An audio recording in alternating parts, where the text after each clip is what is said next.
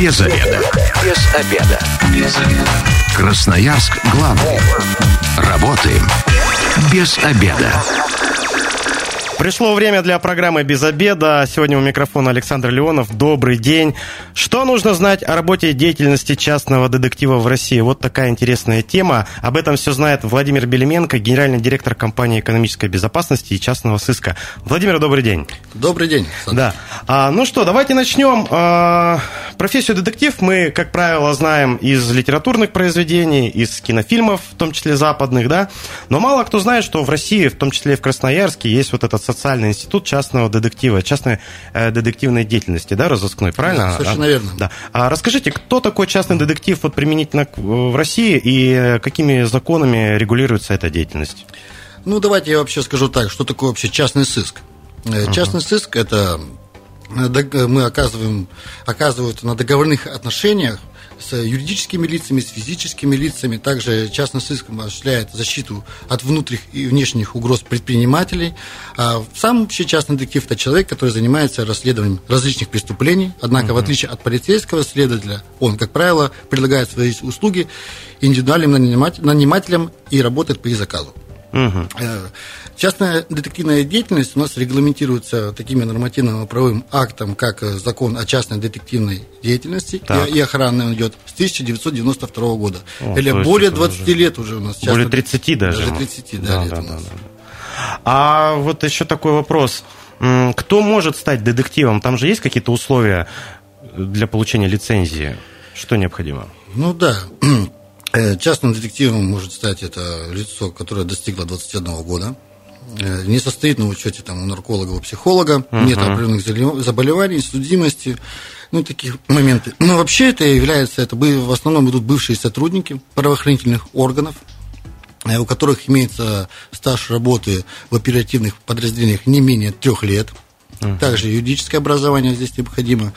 Если эти критерии подпадают уже, обращается гражданин уже в нашу Росгвардию, угу. где получает определенную лицензию, и с этой лицензией он осуществляется уже. А вот вы, вы сказали три года оперативной работы, то есть э, бывший сотрудник, там, допустим, Следственного комитета или прокуратуры, а, он уже ну, не, не сможет получить лицензию, да, частного детектива? Почему? Он может. У нас есть в Москве институт, где uh-huh. можно пройти обучение на частного сыщика. Uh-huh. После этого обучения ты уже с лицензией, ну, с, с сертификатом обращаешься правомочный орган для получения лицензии.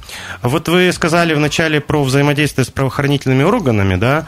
А вы, вот скажите, конкуренты с ними или вы все-таки в одной связке действуете? Вот как у вас взаимодействие происходит? Ну, направление частной деятельности и правоохранительных органов, она разграничивается. Uh-huh. Правоохранительные органы, они больше занимаются как бы пресечением преступления, выявлением там преступления. Мы больше работаем по таким направлениям, ну, в рамках частной детективной деятельности, мы попозже об этом поговорим. Взаимодействие есть в том плане, что мы не можем, мы взаимодействуем в таком формате, что если у нас поступает какая-то информация о совершаемом преступлении, готовящемся или уже совершенно, мы не можем не сообщить в полицию. Это, угу. это все согласно закону о частном Да, обязательство такое обязательство, некое. Да. Угу. А, так, скажите, вот основные функции давайте перечислим а, частного детектива в России. Вот прям четко по полочкам. Ну, функции, чем он занимается? Да-да-да, конечно. Ну, частный детектив занимается э, также и гражданскими делами, uh-huh. занимается установлением местонахождения э, гражданина, проведением каких-то расследований, uh-huh розыск каких-либо активов, имущества. Мы можем заниматься так. Ну, там большой спектр, я так скажу. Mm. Идет большой спектр. Ну, в рамках из закона, конечно, если так посмотреть, там он не сильно большой, но они разграничиваются. Но закон же, он регулирует то, чем может заниматься частный детектив и чем не может заниматься. Давайте да, вот да. расскажите, что точно частному детективу разрешено с точки зрения закона. Ну, это сбор сведений по гражданским делам на договорной, на договорной основе с участниками процесса, изучение рынка, сбор информации для деловых переговоров, угу. выявление некредитоспособных или ненадежных деловых партнеров, поиск без вести пропавших, Угу. А так, в Сбор частной... сведения по уголовным делам еще добавлю. Да. А частный детектив э, к нему может обратиться как физическое лицо, так и юридическое лицо. Все верно, да? Вот Да. если э, физическое лицо вот чаще всего по каким просьбам обращаются? Наверное, это все-таки супруги, да? И уличить своего любимого в измене или любимую. А я скажу так, а ситуации бывают разные. И, конечно, обращаются и по неверности, и достаточно много обращаются по неверности, есть такие моменты у нас. Но в основном обращаются больше женщины, но показывают всегда больше у мужчин. Так, а если, например, к одному частному детективу а обратилась жена и муж, ну, естественно, они об этом не знают, но вот так звезды сошлись. Что должен делать в этой ситуации частный детектив? Как он себя поступит? Работать будет и устанавливать. Получать деньги с одного и со второго, да, конечно. получается? Но мы же не можем разглашать информацию, она конфиденциальная. Мы не можем, заказчик обратился, эта информация только у нас будет. Мы ее никуда не можем предоставить. Мы же не скажем что, э, мужу и жене, что вот вы там вместе к нам обратились. Мы будем работать и по тому направлению, и будем по тому направлению работать. И выяснится, что один виноват, и второй виноват. Ну да, ситуации бывают разные. Так, ну хорошо, то, что вот э, разрешает вам закон, мы э, при- примерно обговорили. А что запрещает закон? Ой, там запретов, конечно, достаточно Ну, давайте, много. да, самые основные, Это, например, конечно. скрывать вот от правоохранительных органов ставшие им известные факты готовящихся или совершенных преступлений. Также прямая обязанность частного детектива является оказание помощи и содействия следственным органам внутренних дел в установлении фактов совершения преступления, ну их раскрытия. Выдавать себя за сотрудника полиции мы также не имеем права. Э, Потом собирать сведения, связанные с личной жизнью, политическими и религиозными убеждениями отдельных лиц. А вот тут вопрос про личную жизнь. А что имеется в виду более конкретно? Э, Ну, Потому что если э, к вам обращается супруг, просит, чтобы там узнали, а, изменяет ли его там супруга или супруг, ну это же, наверное, уже личная жизнь. Ну да, это личная жизнь, но мы же работаем только в общественных местах. Мы же не можем в квартиру зайти и снимать, что там делать. Только сможем работать э, в общественном месте, устанавливать факты какие-то, передавать уже заказчику.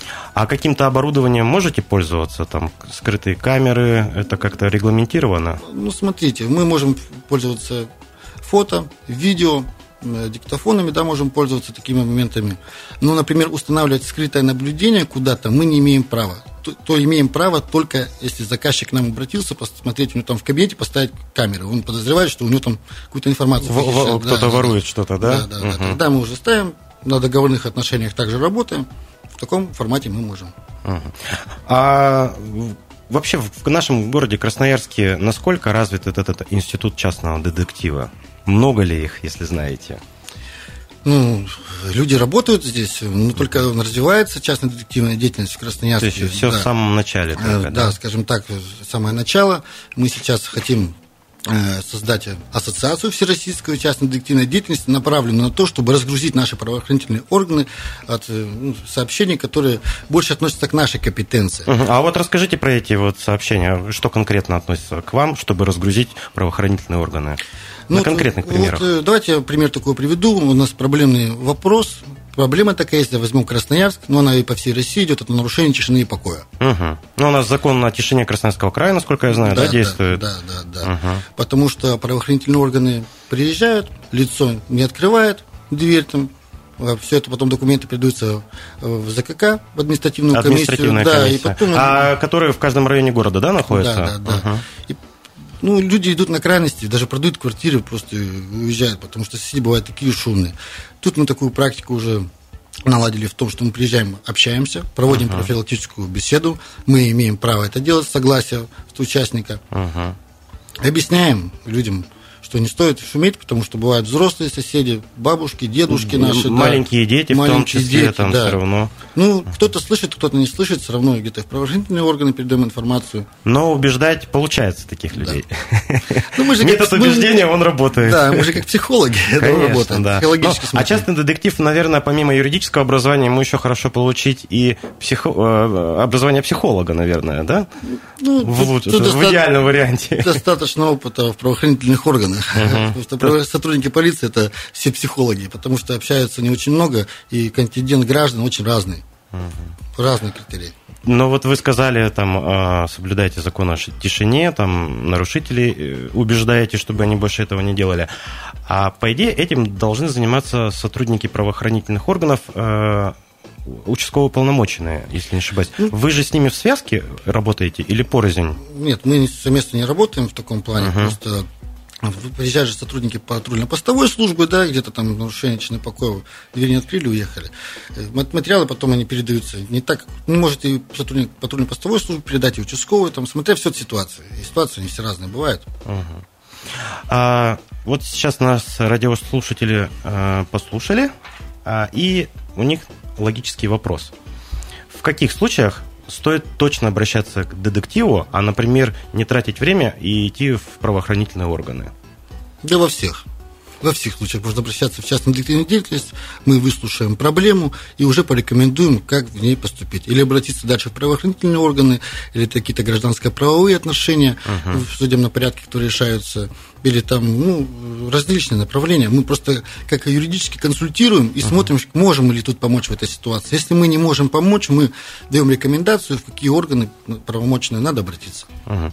Допустим, человек все к вам обращается, а с ним что, договор заключается? На каких основаниях вы работаете с клиентом? Мы с клиентами работаем исключительно на договорных отношениях, uh-huh. отношениях, заключаем договора, и потом в конце делаем акт выполненных работ. Что мы сделали, что к нам претензий не имеется, что мы, конфиденциальная информация она хранится у нас, мы ее никуда не будем предоставлять.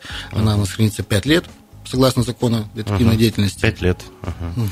А, ну, теперь еще один интересный вопрос. Цены на ваши услуги. ну, вот мы про Красноярск сейчас говорим, да, то есть они, кстати, сильно отличаются от российских цен, ну, вот в таком порядке.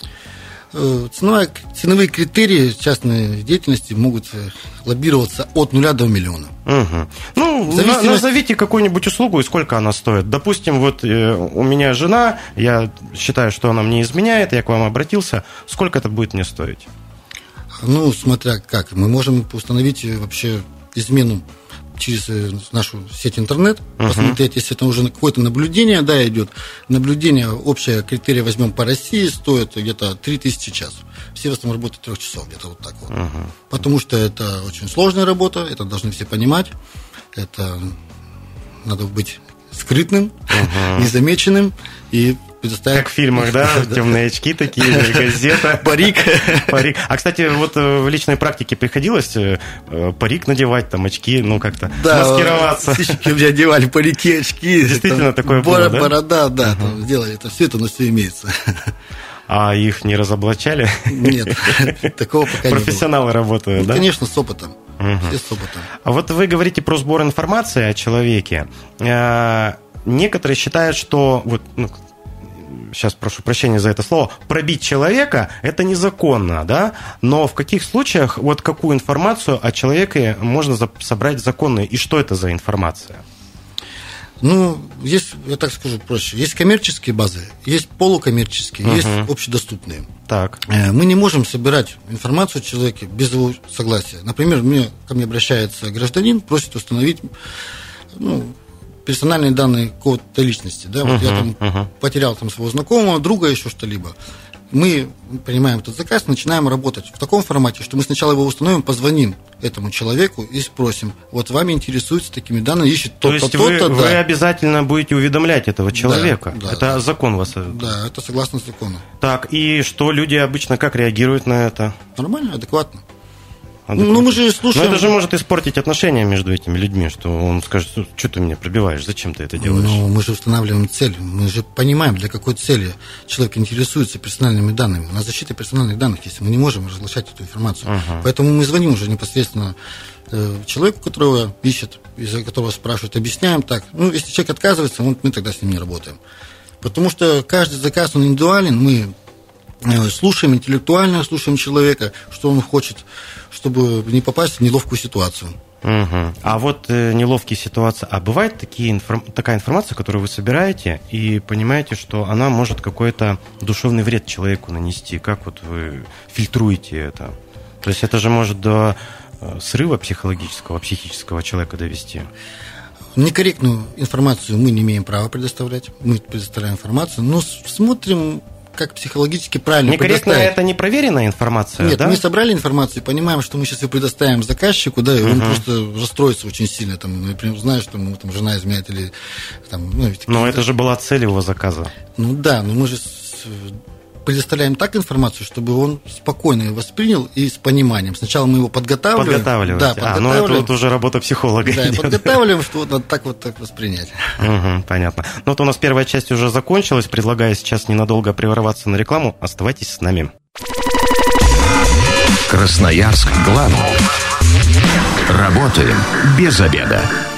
Продолжаем эфир программы «Без обеда». Говорим сегодня про деятельность частных детективов в России. У нас в гостях Владимир Белеменко, генеральный директор компании экономической безопасности и частного сыска. Владимир, еще раз добрый день. Добрый день, Александр. А, я хочу напомнить нашим радиослушателям телефон прямого эфира 219 11 10, а также вы можете написать нам на Viber, WhatsApp и Telegram вообще в любой из мессенджеров 8 933 328 102 8. Ждем ваших вопросов, мнений. А, Владимир, Владимир, ну вот в первой части мы уже поговорили, кто такой частный детектив применительно к России, mm. а, какие функции, какие ограничения есть, да, что ему разрешено. А давайте сравним а, вот э, институт частного детектива с другими странами. Например, США. Ну, естественно, мы фильмы все смотрели зарубежные, а, там это очень развито. А, вот расскажите, а, насколько есть отличия и в чем они состоят? Ну, отличия, они, конечно, всегда есть, и как и у нас и по другим системам с uh-huh. Соединенными Штатами Америки. У них, например, сделано, да не например, а у них вообще нет закона, который регламентирует частную детективную деятельность. У них нет такого У закона? них такого нет. У них только есть определенные штаты, где выдается лицензия, частная охранная лицензия, ну, сыскная она там, конечно, uh-huh. идет. И в рамках этой лицензии не работает. В Российской Федерации, как мы уже говорили, у нас есть закон, уже более 30 лет, согласно которому мы регламентируемся. Угу. Он Которого требования, если поделены. Да, там все указано. И у них методы совсем другие работы. Например, у них там есть заказ, да, они вот по определенным требованиям э, ну, используют определенные требования, статистику такую и работают. Uh-huh. А мы уже, как я еще раз повторяю, психологически, мы выслушиваем человека, ставим себя на его место, uh-huh. вникаем и помогаем. У них маленько, у нас различие полностью идет. Ну, в общих чертах, конечно, одинаково, но методика и тактика работы у нас разная. Угу. А вот э, вы еще сказали, что работаете с физическими лицами. Мы этот момент уже проговорили в первой части программы. Но также частный детектив, он помогает в деятельности индивидуальных предпринимателей и юридических лиц. Да? Вот а, в этом контексте какая работа проводится? Я скажу это даже один из основных, основных видов деятельности частного сыщика – это работа с юридическими лицами. Угу. Мы работаем с юридическими лицами, с компаниями, предприятиями, мы защищаем их от внутренних и внешних угроз. Что это такое, я объясню. Это мы проводим информационно-аналитический сбор его персонала, проверяем персонал на благонадежность, можем с применением полиграфолога у нас в штате есть. А полиграф можно, да, вам использовать? У нас полиграфолог в штате, мы работаем, мы персоналу проводим полиграф, если мы подозреваем, что он неблагонадежный.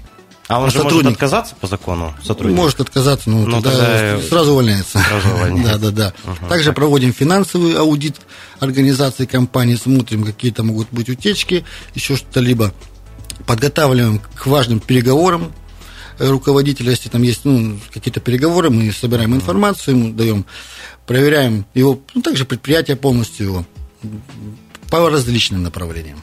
Ну вот интересно, я до этого думал, что частные детективы, они действительно только семейными делами занимаются, не урядницами. А Нам, а тут, э, частному детективу, конечно, проще работать даже с предпринимателем. Мы договорные отношения заключаем. Угу. Это предприятие руководителя, генерального директора. Он уже знает, как... Ну, каждому предпринимателю мы индивидуальный подход. Индивидуально подходим, потому что предприятия разные. Есть и потреб рынок, есть ТЭК, ЛПК.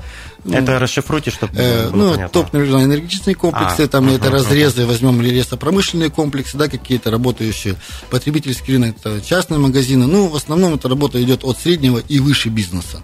Угу. Ну, Потому что... А там можете назвать расценки? А также от нуля до миллиона. От нуля до да. миллиона, да. Мы каждому... зависит от задач. Да, что предпринимателю надо. Потому что у них сфера деятельности у каждого предпринимателя разная. Мы смотрим его предприятие, говорим, тут сделать так, так, так. Ну, тут это не слишком дорогая услуга, потому что большие предприятия нанимают свою собственную службу безопасности, uh-huh. да, которая там работает. У нас, конечно, возможностей больше э, службы безопасности. Ну, где-то, может, даже одинаковая ситуация. Но все равно в связке в одной В связке, да, конечно. потому что мы работаем также удаленно, также и приезжаем на предприятие, там обговариваться с этим моментом. Ну, то есть, если надо, командировки тоже можно уехать. А вот за эфир вы мне рассказали про взаимодействие частного детектива а, с правоохранительными органами, да? Угу. Какой-нибудь интересный случай по взаимодействию можете рассказать? из практики? Ну да, я могу рассказать случай. Он произошел у нас буквально вот на январских праздниках. Мы увидели ориентировку, что в федеральном розыске находится преступник. Э, подключились, провели определенный объем работы, установили его местонахождение.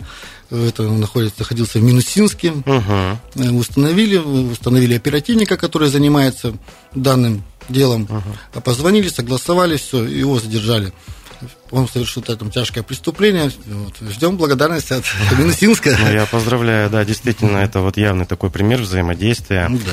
А если приходится... Да, кстати, частный детектив, вот Красноярский, ну, работает по Красноярску, но пришел клиент, допустим, у которого интересы есть в другом городе нашей страны, а командировка, все это оформляется, человек выезжает, и вы там можете взаимодействовать с правоохранительными органами того региона, другого, или с частными детективами, которые там работают. Это как-то работа отлажена? Да, работа отлажена. Это у нас так как и наши красноярские частные детективы могут уезжать в командировку. Также мы взаимодействуем с другими частными детективами.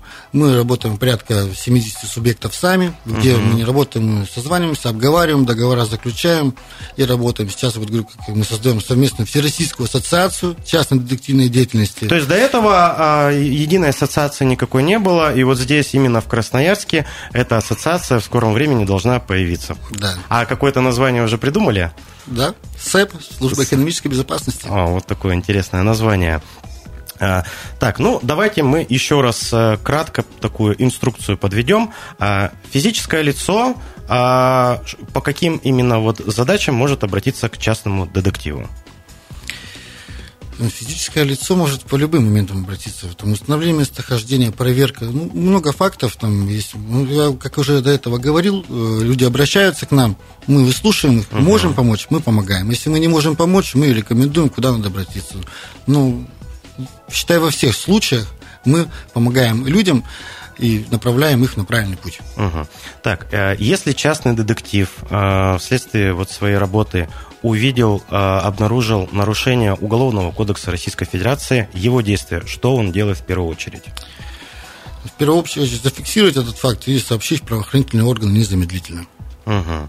Ну, то есть настолько все просто, кратко. Да. Ну, понятно. Правоохранительные органы уже потом принимают решение.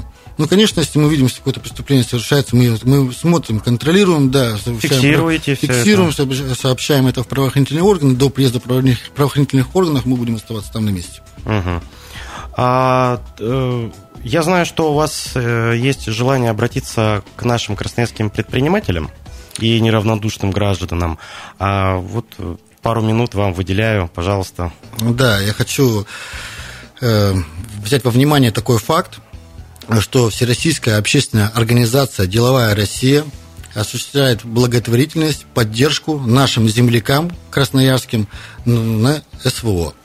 Э, кто желает оказать какую-то либо поддержку, uh приходите на Дубровинского 1, на ресепшене есть список, что требуется нашим красноярцам, и там какие-то уже контакты также вам предоставят. А, так, давайте еще раз повторим. А, отделение деловой России, Дубровинского 1, э, ресепшн бизнес-центра «Речной». Э, э, дополнительная информация у исполнительного директора регионального отделения. Совершенно верно. Угу. Но на информации на ресепшене есть, там уже все предупреждены. А сайт, телефон какие-то есть, можете назвать?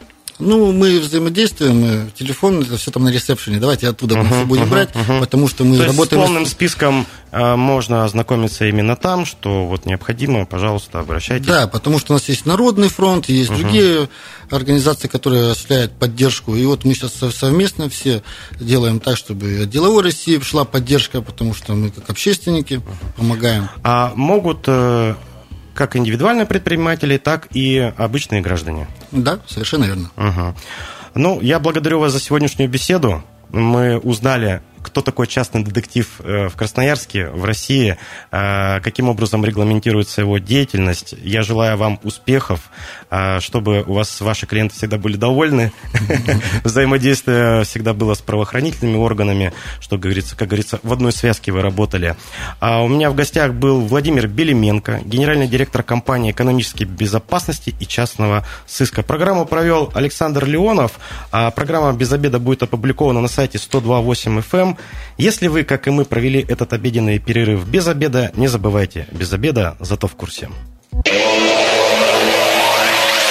Без обеда. Без обеда. Без обеда. Красноярск главный. Работаем без обеда.